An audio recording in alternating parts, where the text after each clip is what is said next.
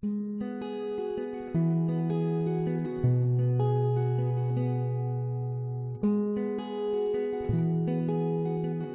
Hope Church.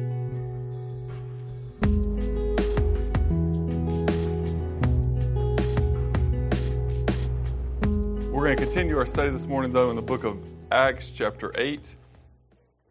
And um, it may seem like a, you know, one of those deals where this passage doesn't exactly seem like it lines up with like a Thanksgiving week, but there's two weeks of Thanksgiving and two weekends surrounding it. And um, the next one, the message, I think, will um, have more specifically to do with Thanksgiving.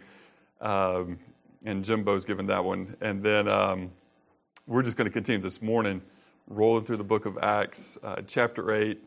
Um, we'll be in the first 25 verses. We looked at the um, first four verses last week as we finished um, chapter 7 with the, you know, the murder, the execution of Stephen um, as the first martyr of the church. Um, and we see that, that if anyone had learned to be like Jesus, it was Stephen.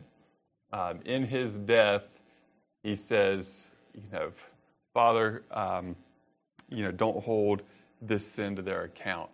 Um, he committed his, his self to the Lord, and he was like the Lord in his life and in his death. And he's a tremendous example, you know, for each one of us of what it means to live and die as a servant of Jesus Christ, what it means to make sacrifice um, for Jesus, and He made the ultimate sacrifice that a, a biggest sacrifice that a person can make um, on this earth, as He gave His own life uh, for the gospel of Jesus, for Jesus, and for the church. Um, so let's go to the Lord in prayer, and then we'll read the, the first few verses and get rolling. Heavenly Father, we thank you for your great love uh, to us this morning. We, we are thankful uh, that this morning we can look to the cross as our ultimate reason to be thankful that while we were sinners, you did not leave us abandoned, you did not leave us stranded. But Lord, in your great love, uh, you sent redemption for us. Uh, we see that what Jesus did on the cross is greater than what Adam did in the garden. Um, we see that um, what Jesus did on the cross is sufficient for us. We're thankful that our Savior didn't just die, but He rose a victorious Savior and King. And that Jesus, you're the King of the universe today. And while in our lives and in every aspect of life, or in some aspects of life, Lord, it might not seem that you are King, but you are. Um, help us to know that reality and to live our lives according to that reality. In your name, Jesus, we ask it. Amen. So, in the first few verses, it says that Saul um, approved of the execution, or he completely agreed with the murder of Stephen, and a great wave of persecution began that day, sweeping over the church in Jerusalem. And all the believers, except the apostles, were scattered throughout the regions of Judea and Samaria. And some devout men came and buried Stephen with great mourning.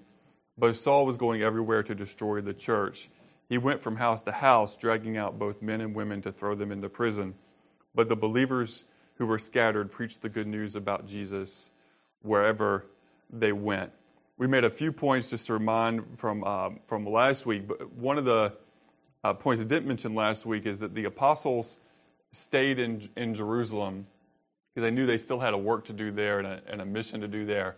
You know, some people think that Luke didn't mean all the believers, but that he meant all the Greek-speaking, you know, believers, the ones that were like Stephen, who maybe would have been more subject to the persecution. But I think that that's a, a, a jump here. I think here in this case, when, when Luke says all the believers except the apostles, he means all the believers except the apostles, and that the church you know, would be rebuilt. We know throughout the rest of the New Testament there's still an active, you know, growing, th- thriving church in Jerusalem. So this wasn't the end of the church in Jerusalem. Uh, it was a, a, new chapter in the church of Jerusalem that had to be written.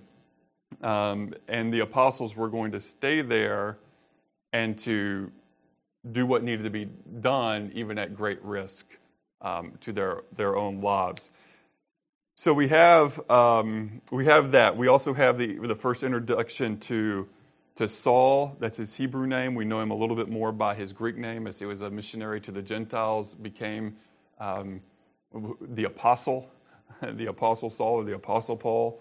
Um, and we have, are introduced to him here as someone who was trying to destroy the church, someone who was going house to house and throwing people into prison. Um, that he, he thought that the people who followed Jesus were out of their minds and that the only way um, to stop this, this craziness was to, you know, throw them into jail and to kill them. You know, that's, that's his mindset about it all. Um, and so we should have great hope in that, that even if a person seems like they hate Jesus, that doesn't mean they're always going to hate Jesus. You keep praying for that person, keep sharing the love of God with that person. Uh, if someone like Saul can be redeemed, then anyone can be. And so that gives us hope even as we pray for people who um, you know, are part of ISIS or some terrorist you know, organization. We can pray for those people um, knowing that, that um, they too could have such a change. So we also see that this persecution did not catch God by surprise. If you remember back uh, to chapter 4, verses 33 through 35, all the believers in Jerusalem sold their houses and land and laid that at the feet of the apostles to be distributed for the needs of the poor, for whatever the church people in the church needed. Um, and that was God's grace. They did that at God's direction. God knew that this persecution would be coming. If they didn't do that, they would have had nothing to show for their houses and land. They just would have been taken over by other people but instead uh, they were able to lay up for themselves treasures in heaven through their generosity, through their obedience. And so God asked them to be obedient, even though at the moment that obedience didn't make sense. It wasn't necessarily the logical thing to do. Even if you were thinking about how to help people um, over the long term, that wouldn't be the most logical avenue. Um, yet, that's what God had them to do. Um, so, what looked foolish was indeed providential. And third, we see that the murder of Stephen, the persecution of the church, did not destroy the church. In fact, it had the opposite effect. It grew the church um, as people were, um, you know, scattered throughout the regions. And it's that same word that Jesus uses when he's describing, you know, the, the, the word of God, the sower, you know, scattering the seed of, of the word of God. It's that same concept and, and idea. And so, really, the Word of God is, is going to be spread and furthered through this difficult time and through this persecution. And so, what looked like the worst was, in fact, not the worst, but it was good. Uh, it was good um, for the church. And sometimes we need to have a harsh dose of that, of that reality. If you think about, for example, the church in in China that oftentimes is under severe persecution, or uh, in Iran, or in other, you know, North Korea and places like that. Yet it is growing in those environments. Even, you know, in nearer to us in, in Cuba, um, you know, under under communism, yet the the church has been thriving there for decades. Um, oftentimes not as visible, but yet thriving. And so, you know, that the and the thing that we need to understand is that visibility does not mean influence. Does not mean impact. You know we can have a you can have you know a bunch of steeples with crosses on them all over a city. It doesn't mean that people's individual you know lives are being affected by that and impacted by that and changed by that. And you can have none of that visible and have people's individual lives being impacted and changed every day.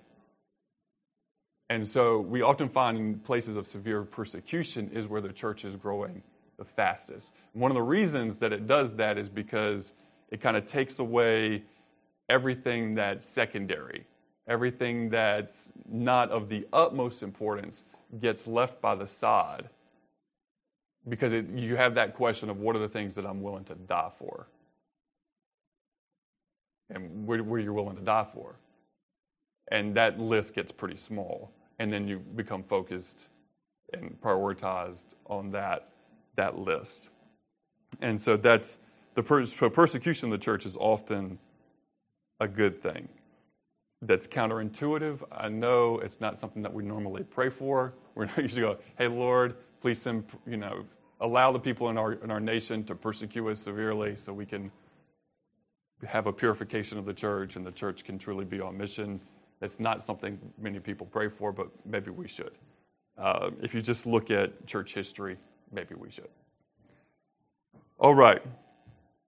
Um, let's, and then we have an example that's going to be, be given. Now, remember, Luke, who wrote Luke and Acts, is continuing with this theme that he began um, at the end of Luke and at the beginning of Acts about the followers of Jesus in Acts 1 8. You know, Jesus tells them that they're going to be his witnesses in Jerusalem, Judea, Samaria, and to the ends of the earth. And Jesus' statement is both a command and a prophetic word. It's a command in that, yes, go and do this, but it's also a prophecy of like, this is going to happen. It is certain. It is certain. This is what the followers of Jesus are going to do.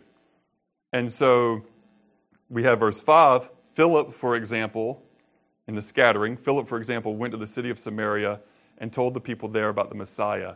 And crowds listened intently to Philip because they were eager to hear his message and see the miraculous signs he did. Many evil spirits were cast out, screaming as they left their victims, and many who had been paralyzed or lamed were healed. And so there was great joy in that city. Some versions may say that um, Philip went down to the city of Samaria. And you go, well, wait a second, Samaria is north of Jerusalem. How do you go down there? Well, elevation, Jerusalem's higher than Samaria is. So he went down. So a person on top of a mountain says, I'm going to go down to this town, even if the town is north of them, they're still going to say, I went down to. As, you know, talking about elevation, not direction. Not a big deal. But anyway, Philip is there. And he's doing his thing. He's, um, like Stephen, equipped. You know, he is full of the Holy Spirit. He's been given the, a gift of the Holy Spirit to do miraculous things. He can preach the word, and he does so. And it says there's great joy in that city because of, what's, of what um, Philip is doing there. Now, again, we need to remember the historical record that in general the, the Jewish people and the Samaritans did not get along. They had a natural animosity between them.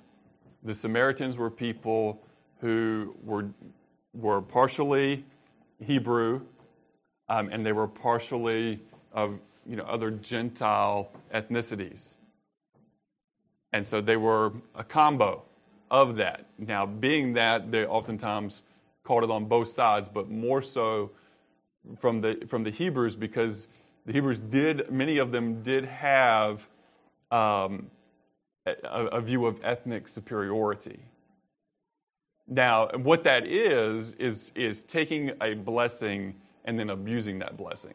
Like they had been given a blessing by God that, you know, God chose them as his people, the people that he would work through and give witness and testimony, that he would give the word of God through, that he would give the prophets through, that he would send the Messiah through.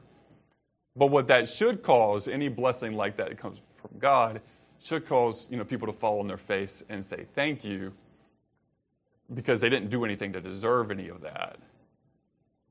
But instead, they often took it as, well, we're better than. And so they turned a blessing into a curse, really, in many ways. And so they looked down on the Samaritan people. Now we see Jesus was different than that. In John chapter 4, you see Jesus with the woman at the well, a Samaritan woman. Um, you know, we, we see it even in, we're going to see this as we go in the story of, of Peter and John coming onto the scene here. There's a point where Jesus is traveling through Samaria on his way to Jerusalem, and people in a particular town kind of dis, you know, Jesus. They, they you know, we don't want anything to do with you right now. And James and John, same John that we're going to see here in Acts chapter 8, say, hey, should we call fire from heaven and, you know, smoke these people. Summarizing. That's basically what he said. You know, should we call fire from heaven? And Jesus rebukes them for that. So we see that Jesus viewed things differently than many of his contemporaries, even than many of his disciples, and he had to consistently work to shift their hearts and their, their ways of thinking uh, to see how he saw. And really, that's one of the, the goals as, as being followers of Jesus that we have is to see as Jesus sees. That's got to be one of our goals, is to see things how Jesus sees them. We have to try to strive to see things as Jesus sees them. We take off all of our own lenses and our cultural things and our personality things and all of that, and we try to see it how Jesus sees it, and we, and we can't do that on our own. We have to beg Jesus, you know, through the power of the Holy Spirit, help us to see it as you see it.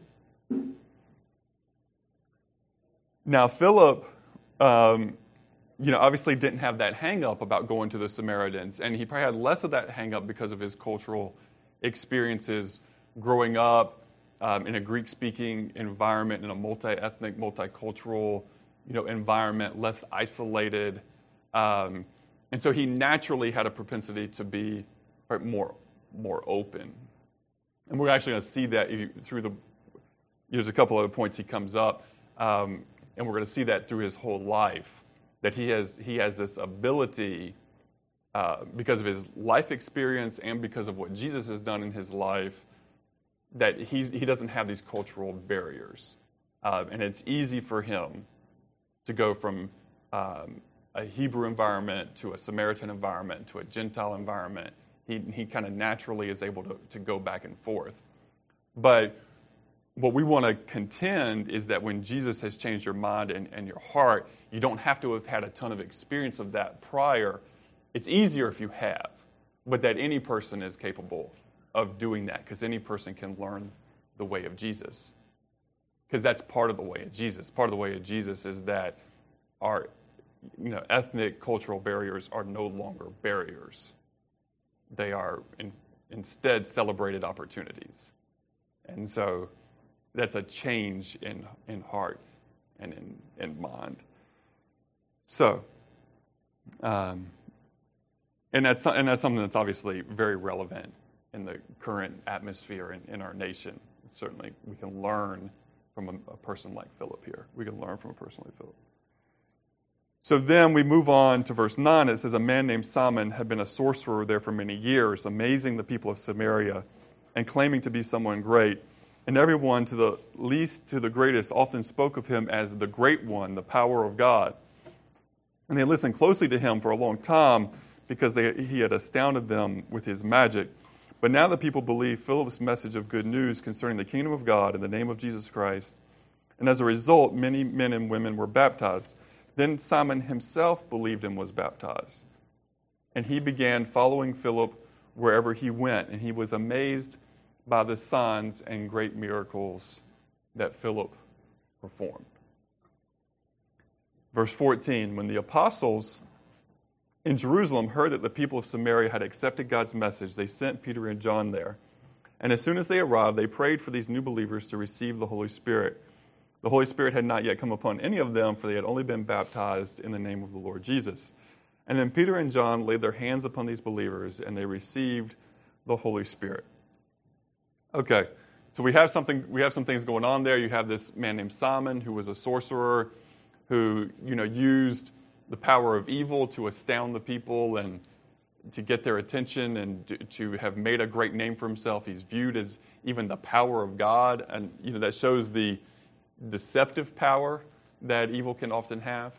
Um, and so, you know, yeah, when Philip comes onto the scene, Philip um, not only is able to do great miracles, but he also has a message. He has a message of, of good news.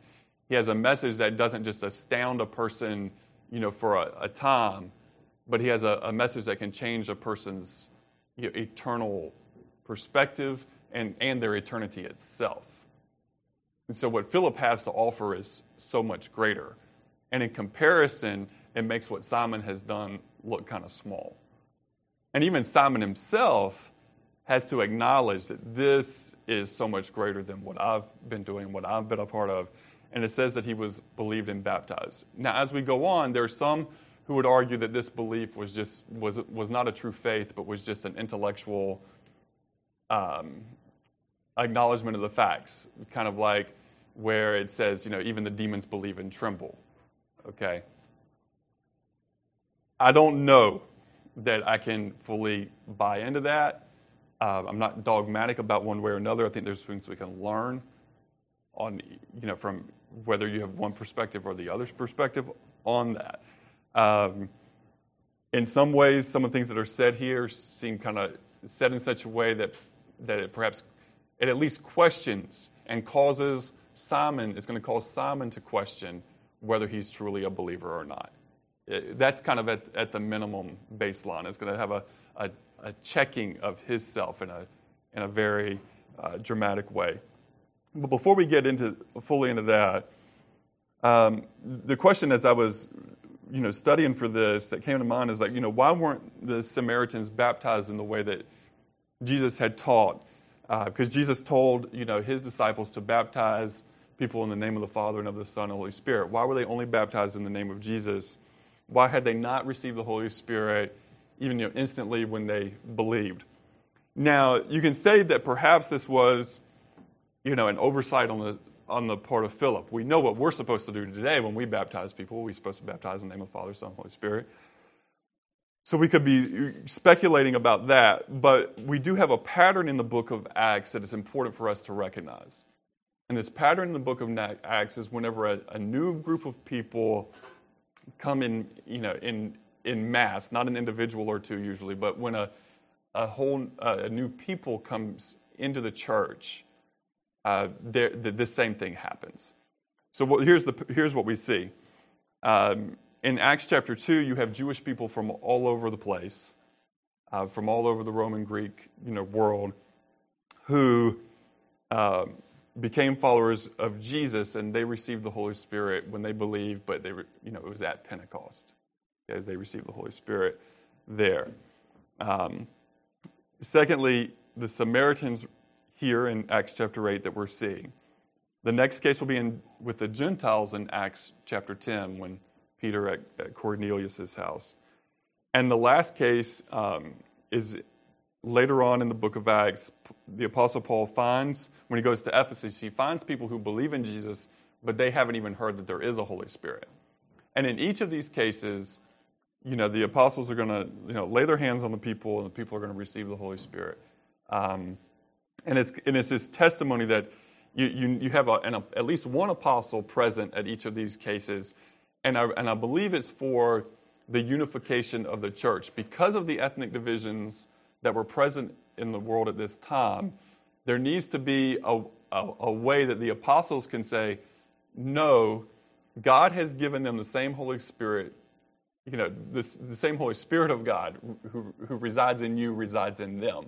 Therefore, you are equal in God's sight and you are equal in the church. And there isn't to be this hierarchy where one ethnicity is above another ethnicity.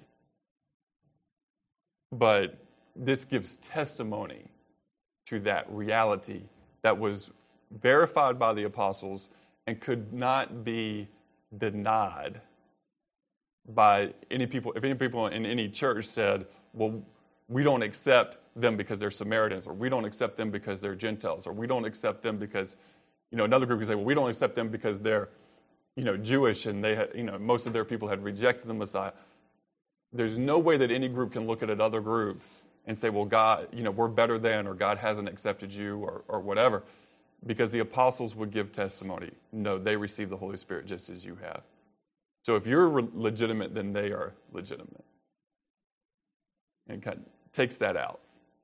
And so I think that that's really the, the main reason that, you know, it, it, it perhaps was, was, you know, God's work here, that they weren't baptized in the name of the Father and of the Son and the Holy Spirit, but just in the, in the name of Jesus. So, uh, now moving on to verse 18, it says, When Simon saw the Spirit was given when the apostles laid their hands on people, he offered them money to buy this power. Let me have this power too, he exclaimed, so that when I lay my hands on people, they will receive the Holy Spirit. But Peter replied, May your money be destroyed with you for thinking God's gift can be bought. You can have no part in this, for your heart is not right with God. Repent of your wickedness and pray to the Lord. Perhaps he will forgive your evil thoughts, for I can see you are full of bitter jealousy and are held captive by sin. That's pretty intense. Uh, that's pretty intense. But let's back up for a second. You know, and, and think about Simon and his position. You know, he had he was in the position before Philip came on the scene where he was he was the man. He was the you know the people that the person that everybody else looked to. I mean, he was even called the great power of God. I mean, that's I mean, you know, significant, you know, fame. And and with that, I'm sure this that also made him money. You know, he, that those two things went together. You know, his power, his money, they they were combined, right? So he thought that this was something that spiritual gifting is something that could be, you know, spiritual authority was something that could be bought. That's a very dangerous, very dangerous idea, very dangerous thought. It's not something we see um, in the scriptures, yet many people have um, this, this thought today. Um, I remember many years ago hearing uh, Tony Evans, Dr. Tony Evans, uh, tell a story about, um, you know, in the church that he was a part of, someone coming in and wanting certain things done. And, and the answer to that was no. And the person says, but, you know, but do you know how much money I've given to this church?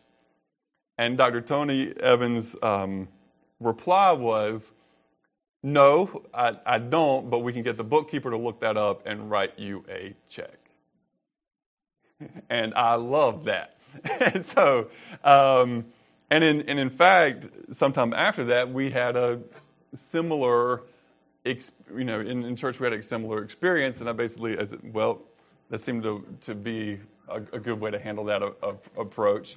And it's interesting how people will back off once then because they actually are saying, you know, I have bought this this right.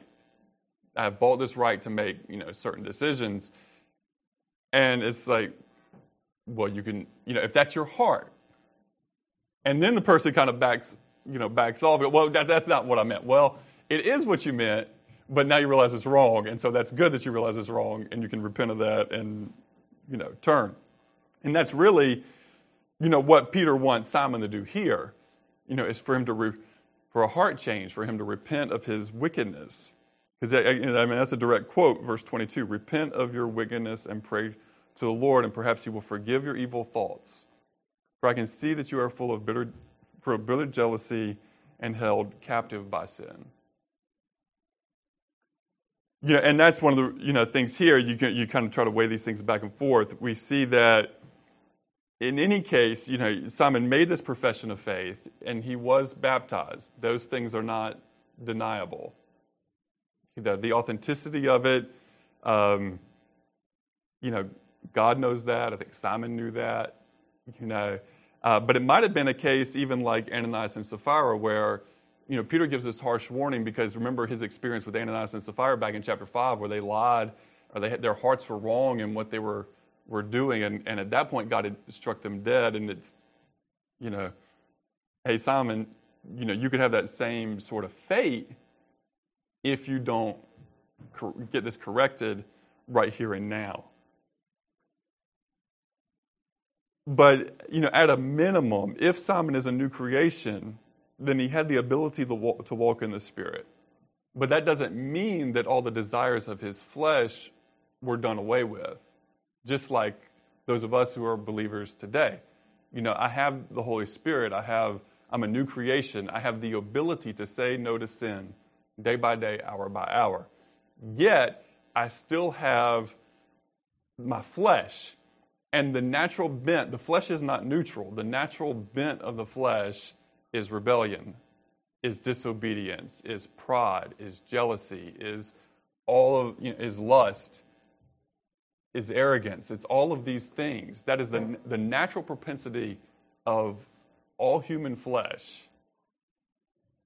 Overall, it's bent toward being self serving. It's just what it is. And so that's why we're told that within us there is a war between the spirit of the flesh. But we decide. I want to be very, very clear about that. We decide day by day, moment by moment, who we allow to sit on the throne of our hearts. either Jesus or our own flesh. We decide that.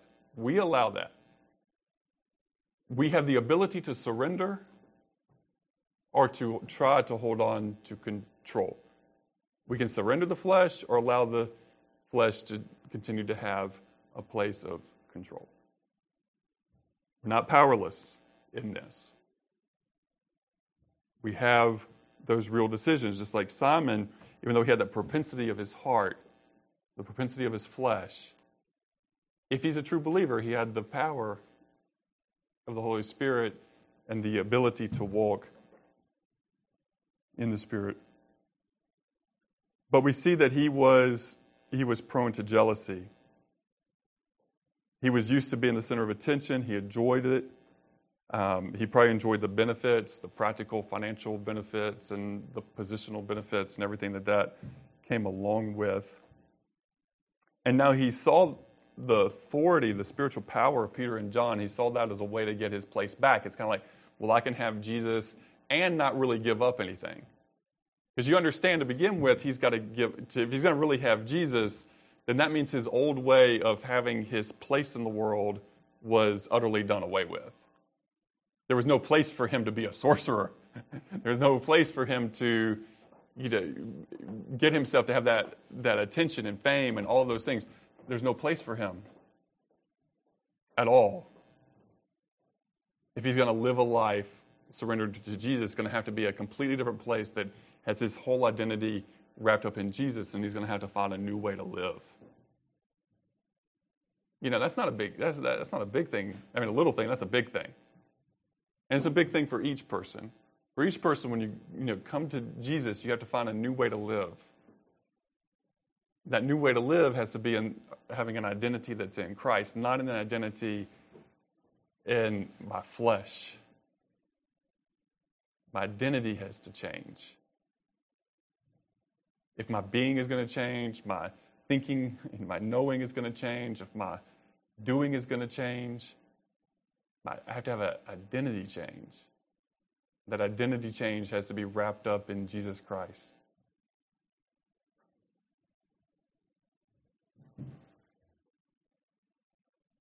Because we need to understand that there isn't anything inherently evil with desiring a spiritual gift or desiring spiritual authority, but it has to be for the right reasons. And again, many people today um, you know, they think these things are, are just bought and sold. And so, you know, go get a degree from a seminary. But what does that mean? It means you've had opportunity to learn stuff and hopefully an opportunity to practice, to put some of the stuff that you learn into practice. But it doesn't mean that a person is spiritual. Doesn't mean that a person is close to God. You know, and it's and it's a sad thing in the church today because, you know, in many churches today, that piece of paper makes someone qualified or not qualified, regardless of their, their heart. And that's a change in the church from the early church. I'd say that's a big change. But the reality is that a piece of paper is easier to evaluate than a person's heart. And so that's kind of the, I guess, the easier way to do it. And yes, people do need to, to know a certain about. And, you know, I have one of those pieces of paper. So, for whatever that's worth. But, and I'm thankful for the opportunities I gave to, you know, learn and, and um, be challenged in certain ways. That piece of paper it's a piece of paper. It doesn't, it doesn't make myself or any other individual spiritually qualified to preach or to teach or to do anything in the church by itself. There has to be the heart that's for the Lord, the motivation. And, and Simon could hear the words of 1 Timothy chapter 6, where it says, Now godliness with contentment is great gain. For we brought nothing into this world, and is certain we can carry nothing out. And having food and clothing with these shall we we shall be content. But those who desire to be rich fall into temptation and a snare and into many foolish and harmful lusts, which drown men in destruction and perdition. For the love of money is a root of all kinds of evil, for which some have strayed from the faith in their greediness and pierced themselves through with many sorrows. And so Peter doesn't want to see Simon go down that road of piercing himself through with many sorrows out of his jealousy and out of his, out of his greed and um, wicked desires.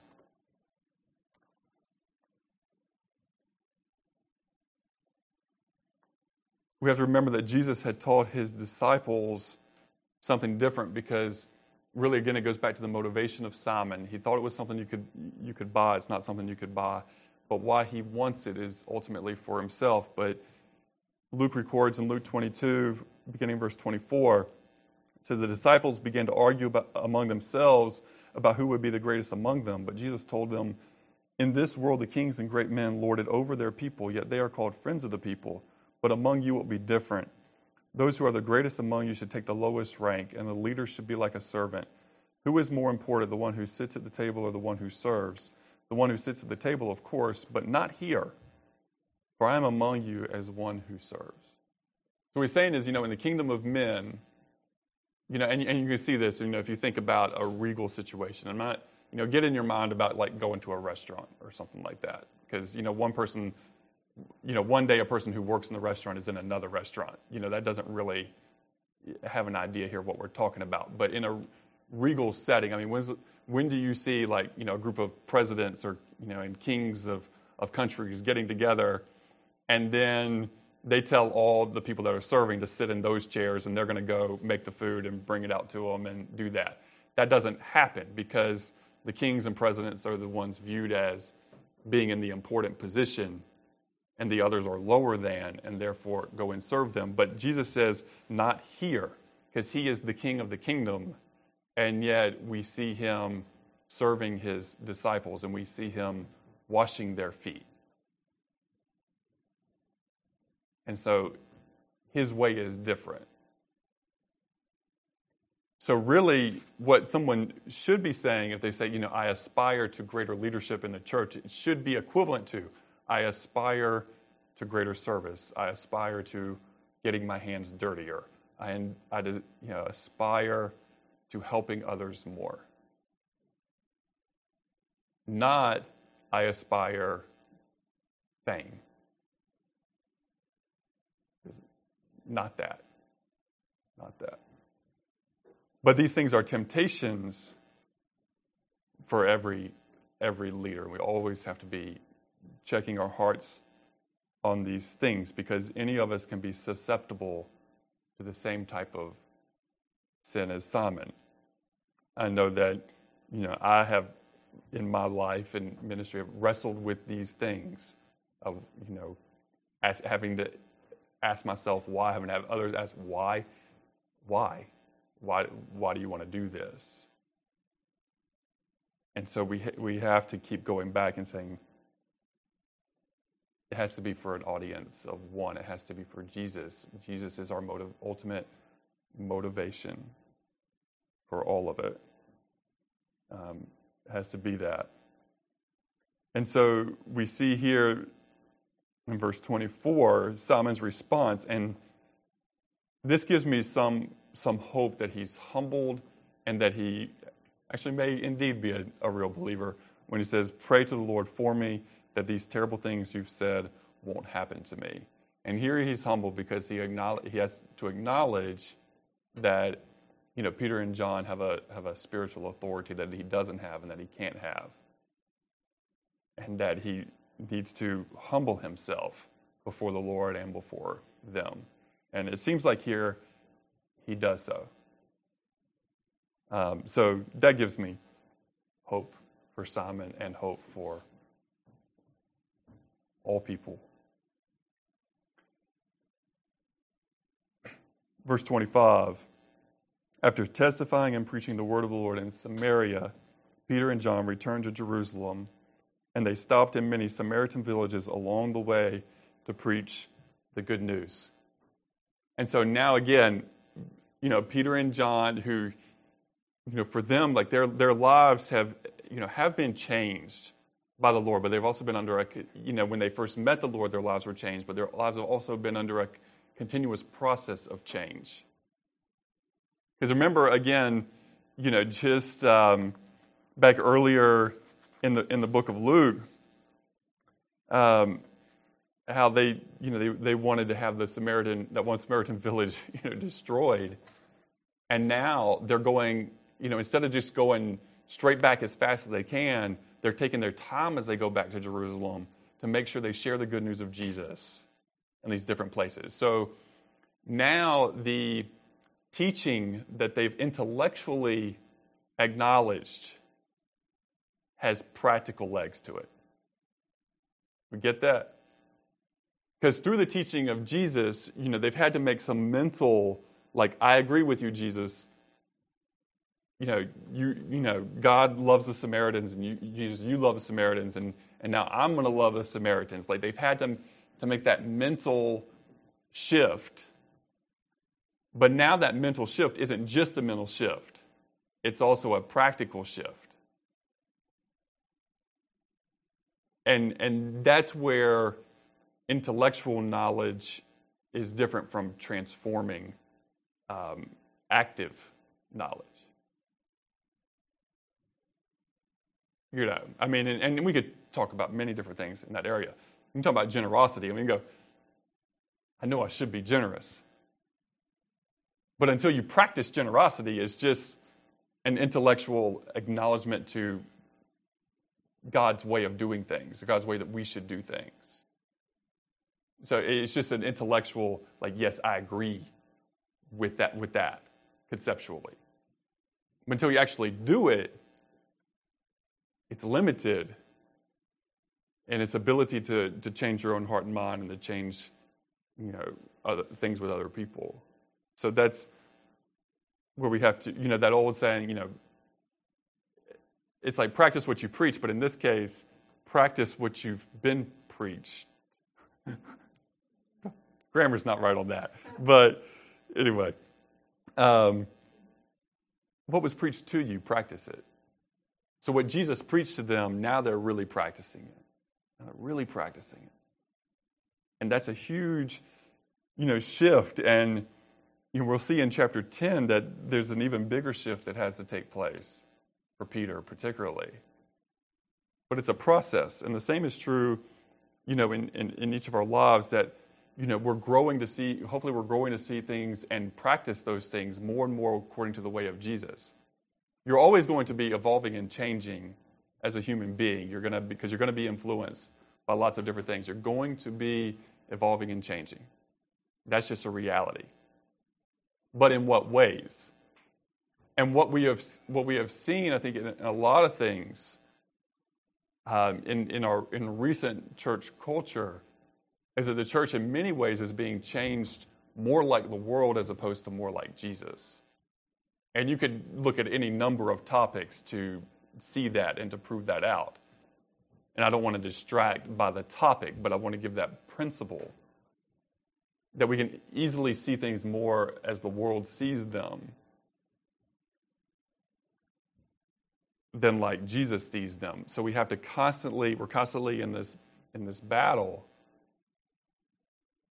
to not be conformed to this world, but to be transformed by the renewing of our minds. And that's an, an ongoing, continuous process to see as Jesus sees, but then to act on that information, to act on that knowledge, to live it out.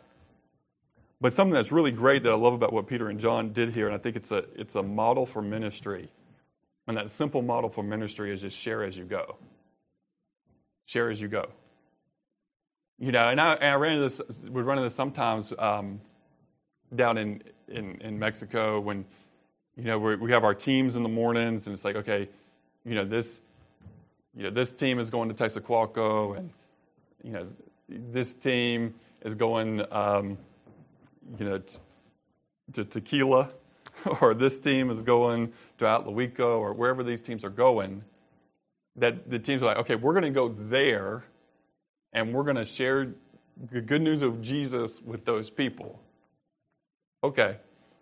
But what about when you stop it for gas to fill the truck? And what about when you, you know, needed to stop somewhere to buy some tortillas? And what about you know, all of those people along the way every day who are just as valuable as the people you're going to see in these other, you know, other places? But a lot of times we can miss, oppor- you know, and the, and the kind of point with that is we can miss the opportunities that are right before us because a lot of times those people that we meet on, along the way, we meet along the way because God wants us to meet them along the way. So we have this principle here of share as you go. And, we have, and, and with that, there has to be a flexibility that my, my day of may look different than I thought it was going to look when I first you know, went out? Am I okay with God shifting parts of how my day look? Especially on the parts of your day that can be more easily shifted, parts of your day when you're not at work, for example. But even sometimes at work, it can be shifted because somebody might walk into your part of the, of the work and they may be ready to have a conversation. And so, can you take a couple minutes? You may have to stay late to make up those minutes or whatever, but are you okay? You know, to, to do what needs to be done. So, th- this model of share as you go. So, when you go to, to run errands, there's an opportunity to share the love of Jesus. When you go to a restaurant, there are opportunities to share the love of Jesus. When you go to the park, there's opportunities to share the love of Jesus. When you go to work or to class, there's opportunities to share the love of Jesus. When you go do your hobbies, there's an opportunity to share the love of Jesus. When you take a vacation, there's a, there are opportunities along the way to share the love of Jesus. And so, whenever you, you do or wherever you go, there are usually opportunities in that. Few things are solitary, and that you don't have to interact with any people. Um, and so, along the way, there are opportunities to share the love of Jesus with people. And sometimes it's a full on, like, here's the gospel from beginning to end. Here's Genesis to Revelation. Like it's, you know, an hour, two hour long conversation. And sometimes it's, hey, I just want you to know today that Jesus loves you. Sometimes it's, hey, is there anything in your life I can, I can pray for today? You know, but to be open to the Holy Spirit and to, you know, be part of that as you go. Because what, what, what I'm contending with there, the reason that that's valuable is for, for two reasons. One, every human being before God you know, is valuable before God and should be valuable to us. Every human being. So if I see those people that I interact with each day, even when I go just go to the grocery store or go get a taco at Barberitos or whatever it is, that those people are made in the image of God and that it's highly likely that God is doing working in some way in their lives. And that I have something worth sharing with them because I have Jesus. So the person that's making my taco isn't just somebody who makes my taco. They're a, they're a human being made in the image of God and somebody that Jesus died on the cross for. When you see that person, you go, well, that's the person that makes my taco, or do you say, that's a human being who Jesus died for? Well, that changes the game. It changes how we view and how we interact with people. And so even when somebody's given me, you know, really bad service, I need to remember I don't know what's going on in their life, and that person is made in the image of God and Jesus died for them.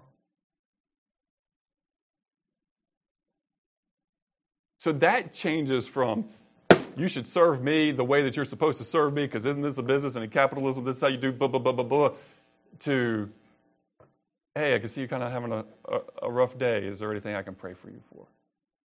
Now maybe you say that all soft and gentle the person cusses you out. So what? So what because at the end of the day, we each stand before the judgment seat of Christ. And at, and at the judgment seat of Christ, I don't think it's going to be so much about the degrees that we've managed to obtain the jobs we've managed, the promotions we've gotten, the types of houses we've lived in, the vacations we've taken. It's not going to be about those things. At the judgment seat of Christ, it's going to be how did you love God and how did you love your neighbor?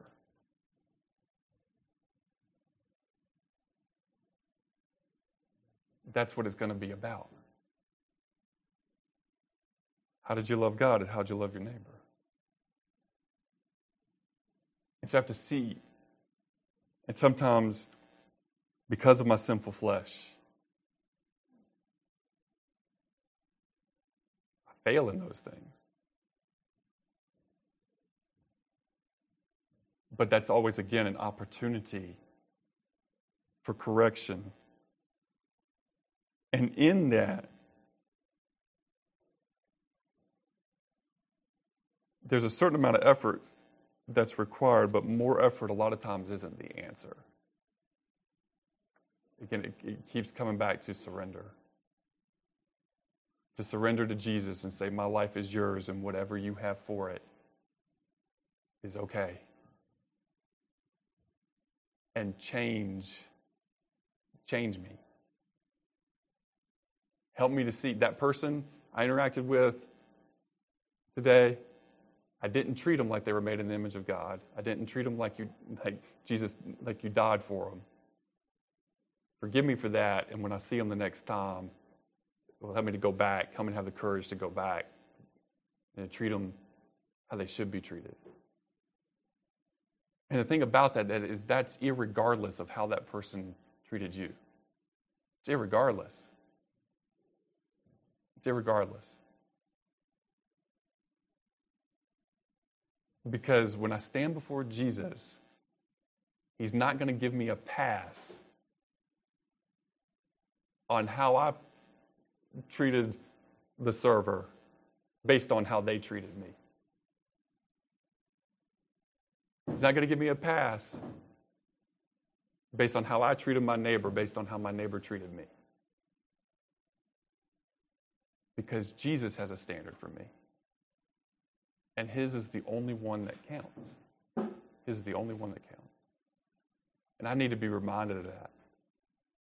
I, ho- I hope that, hope you don't need to be reminded of that, but this morning, if you need to be reminded of that, I hope you're reminded of that.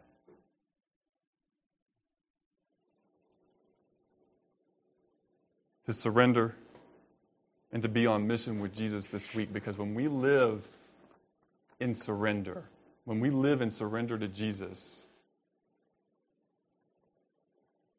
and we have that intimacy with Him, it's really hard not to love your neighbor. It's really hard not to let the love of Jesus flow out to you. It's really hard to be silent about the ultimate potentate, Savior, and King of the universe. It's really hard to not tell anybody about the awesome good news when you're sitting there really close to Jesus.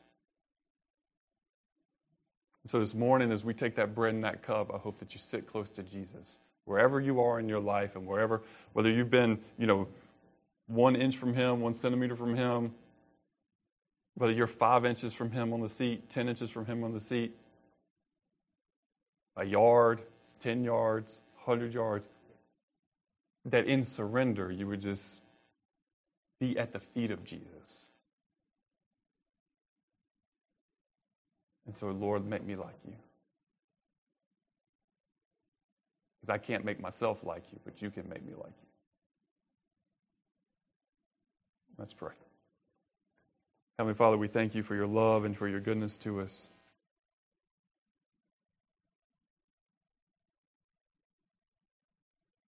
We thank you that your gospel is for Hebrews and for Samaritans and for Gentiles and for people from every tribe and every tongue every nation, Lord. We're thankful that the barriers that human beings create can be taken down through you, dear Jesus.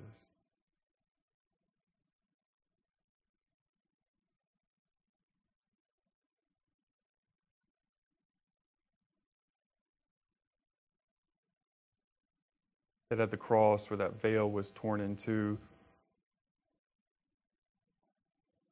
you would be the Jesus, you would be the mediator between God and men.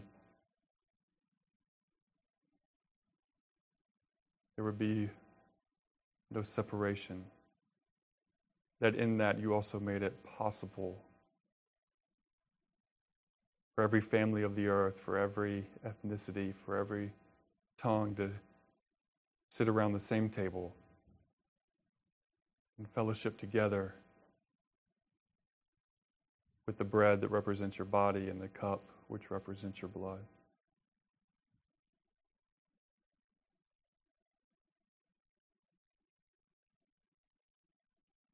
We're thankful that there's ultimately not only just one king and one savior, but ultimately there's also this one table.